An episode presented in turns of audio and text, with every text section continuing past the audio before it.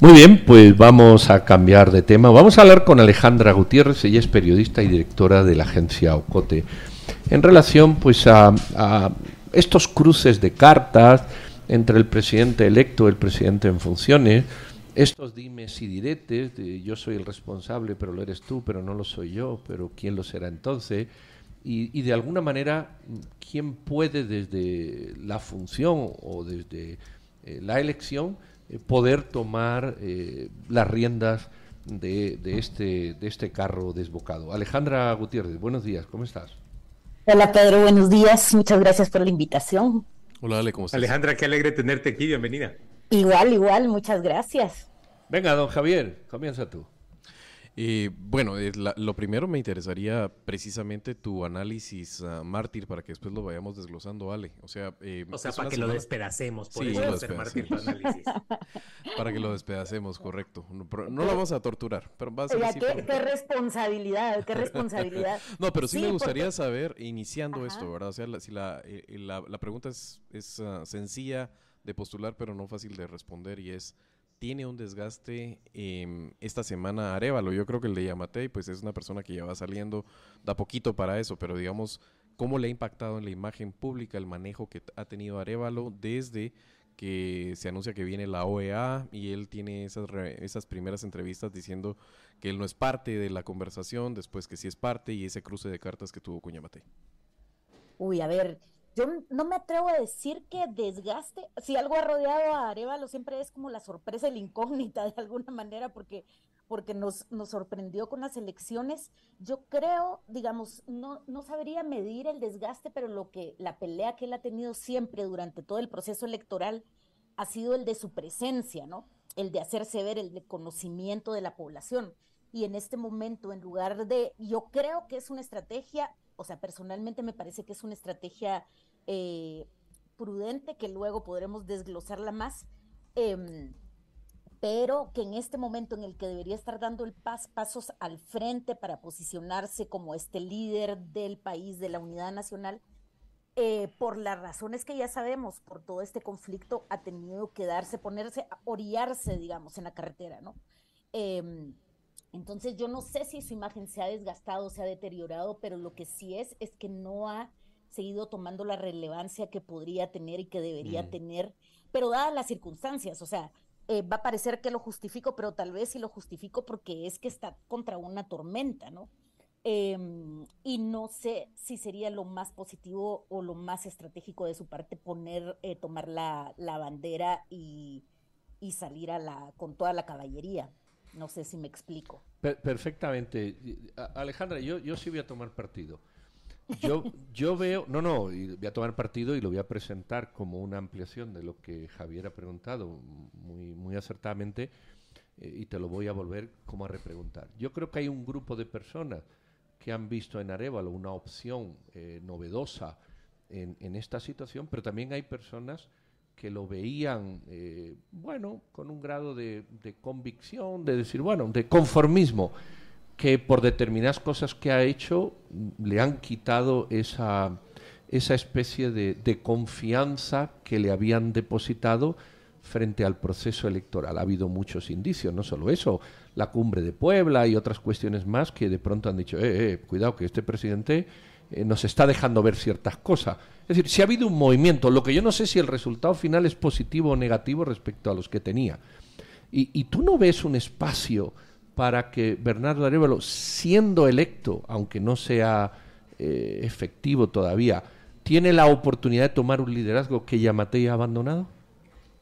Ah, yo tengo la certeza, empiezo por el final, tengo la certeza de que él tiene todas las, capacidades y las posibilidades de, no es defensa oficiosa, pero de, de, tomar la batuta de ese liderazgo. Y cuando tú dices eso, ha perdido la confianza, yo preguntaría, ¿de quién ha perdido la confianza?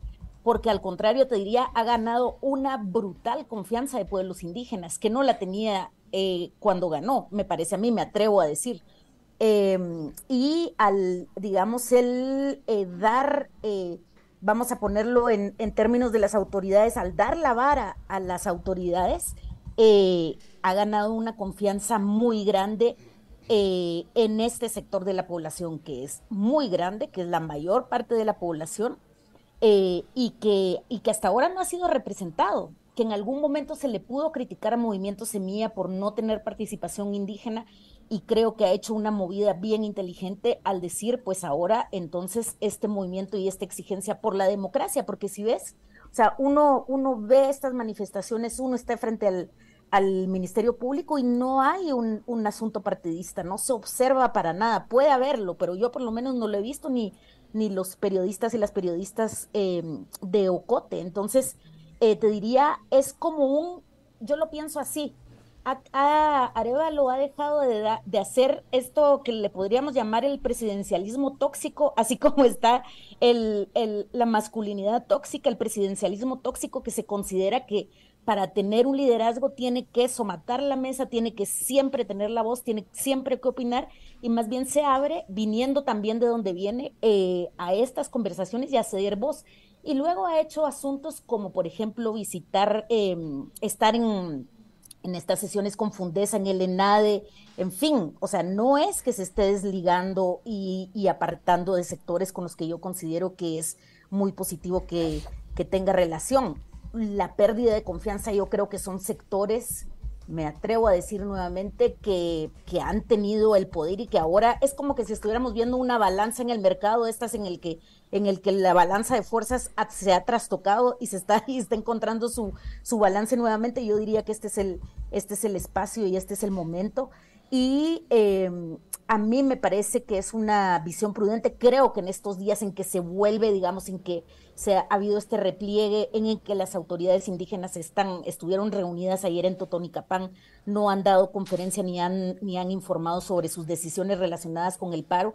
De pronto y esta semana tendría que verse más, verse también ese trabajo, esa relación con la prensa que también tuvo eh, hace más o menos un mes o tres semanas. Entonces, eh, yo creo que es un momento, la semana pasada, las últimas dos semanas era complejísimo que saliera, creo que hubiera sido más las apedradas que hubiera recibido que los vítores, eso, eso me atrevo a decir. Yo, yo Alejandra, veo al presidente eh, coincidiendo, más no asociado con las organizaciones indígenas. Creo que las organizaciones indígenas han mantenido y quieren dejar bien claro que mantienen una autonomía y una independencia con respecto a, las organizaciones partidarias, en concreto con respecto a Semilla, que, creo que si yo fuera el presidente Arevalo, también lo tomaría como una pizca de sal. Porque para mí lo que se ha constituido en los últimos días ha sido un, un liderazgo de estas organizaciones indígenas, en concreto de 48 cantones, del Parlamento Xinca y de, y de la Alcaldía Indígena de Sololá, que, va, que puede llegar a ser descomunal, ya es muy grande el liderazgo que han inspirado en zonas tan distintas o tan lejanas como la Betania, la península Betania o, o en la antigua Guatemala, con esa reacción que tuvieron hacia, hacia Miguel Martínez. Yo creo que ellos se están erigiendo en una auténtica autoridad a nivel nacional. Y si yo fuera el presidente electo, no sé si me gustaría tanto tener esa clase de, sí, sí, de, de, de actores con tanto poder que no habíamos conocido antes eh, en la vida pública nacional. Tú vas a tener como gobernante que seguramente prestarle mucha atención a lo que esas organizaciones digan. Hay un momento histórico del que poco se habla, pero hace muchos años, cuando Álvaro Arzú recién había firmado los acuerdos de paz y había un, un, acuerdo que buscaba subir la carga tributaria en el país, se decidió que se hiciera por medio del, del impuesto predial, el, el y resulta que cuando lo decretan eh, rápidamente, viene la organización de 48 cantones, se opone, se levanta en contra de, de, ese incremento y frena. El presidente tiene que dar marcha atrás. Álvaro Arzuque no era, digamos, así como una, una ojuelita con miel encima, era un hombre recio y él rápidamente dio marcha atrás con esa decisión. Lo que quiero decir es que estamos hablando de, actores políticos que son bien relevantes en Guatemala. Yo, yo no creo que vaya a ser tan sencillo para, para Bernardo Arevalo eh, ignorarlos durante su gobierno. Mira, lo de no, la para nada. perdón, no, yo no, yo no, yo no digo que los esté ignorando. Nosotros no sabemos cuáles son las conversaciones que pueden tener, digamos, internamente o esos acercamientos. Eso, eso lo desconocemos. El tema es que pareciera que ahora estamos, tú mencionas esto de de Álvaro Arzú, podemos decir varios momentos de la historia en el que, en el que se han digamos, en el que las poblaciones urbanas y ladinas se han, se han percatado de este, de este poder y de esta fuerza indígena, pero que está. O sea, el que hayan salido ahora no significa que hayan nacido ahora, significa que ha estado siempre y que se les ha ignorado. Una entrevista con Irmalicia Velázquez que publicamos la semana pasada, que a mí me parece muy reveladora, dice, Yamatei ha sido de un racismo que lo pudimos ver, si se recuerdan, en una, en una reunión que tuvo en... En Comalapa. Eh, en Comalapa y que fue, pero, pero, pero, una displecencia así muy fuerte. Y entonces dice Irmalicia, le están pagando la factura.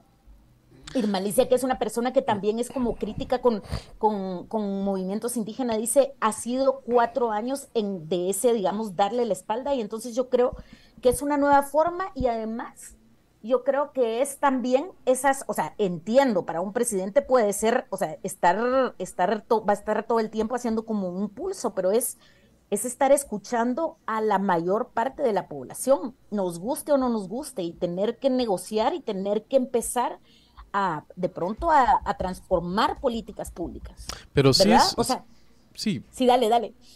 yo lo que siento es que es parte de lo que puede viabilizar la, agenda de, Semilla y que no es una agenda em, de, profundos cambios ah, porque no está en la situación para eso, sino es una de por lo menos una plataforma que pueda relanzar un nuevo consenso. Y creo que Arevalo necesita a estos actores que no estaban antes porque no los va a tener en esas élites tradicionales ni en las élites políticas y de capital emergente que se han enriquecido de los 90 para acá saqueando al Estado. Entonces, eh, más allá de que si es difícil o no para él controlar esas nuevas fuerzas, pues tiene que hacerlo para apalancarse un poco y poder uh, estabilizar su gobierno y poder realmente hacer ese, ese nuevo consenso.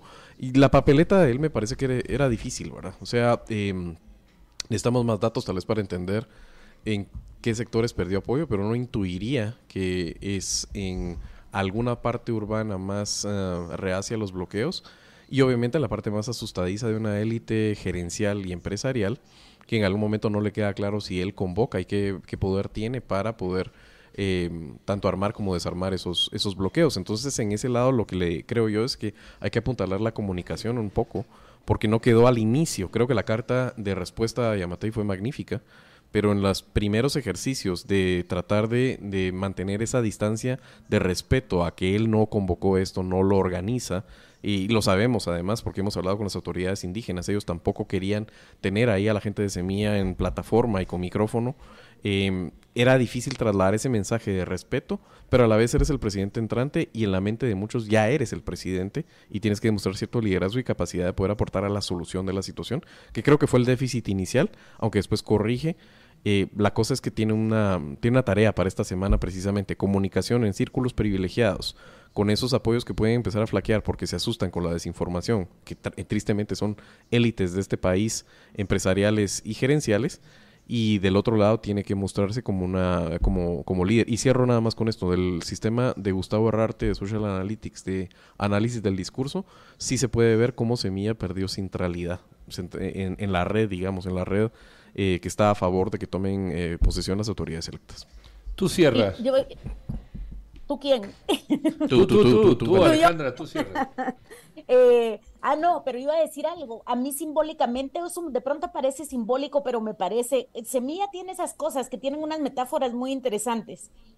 Cuando va Arevalo a presentar su carta en, frente, en medio del parque, enfrente de Palacio, que fue el miércoles, jueves, ya estoy perdida en, el, en, en este torbellino, pero presenta su carta y está rodeado de una cantidad de gente y la gente lo recibe y él lee la carta y entonces eso me parece súper potente porque cuatro días después Miguel Martínez sale corriendo de Antigua. Miguel Martínez que sabemos cuál es la, la, digamos, simbólicamente lo que representa para... Entonces creo que ese tipo de, de asuntos sí de pronto necesita retomar, retomar presencia. Yo diría que es retomar presencia, retomar las conversaciones que se perdieron eh, es complicado porque esto continúa, o sea, no vamos a decir que las aguas ya se calmaron, pero de pronto eh, le toca eh, poner las velas nuevamente y salir, salir a navegar y en ese sentido retomar eso, o sea, cuando decíamos perdió esas confianzas, yo diría con, con todo esto que ha sucedido es que Arevalo puso una mesa, una silla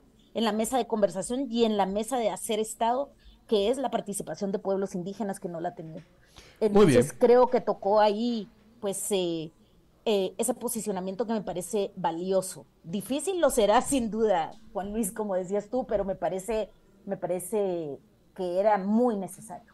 Muy bien, Alejandra Gutiérrez, periodista y directora de agencia Ocote, muchísimas gracias por, este debate, muy amable. Gracias, Ale. Y feliz fin de semana, Alejandra. Un abrazo, gracias, por estar con nosotros. Feliz semana. Gracias.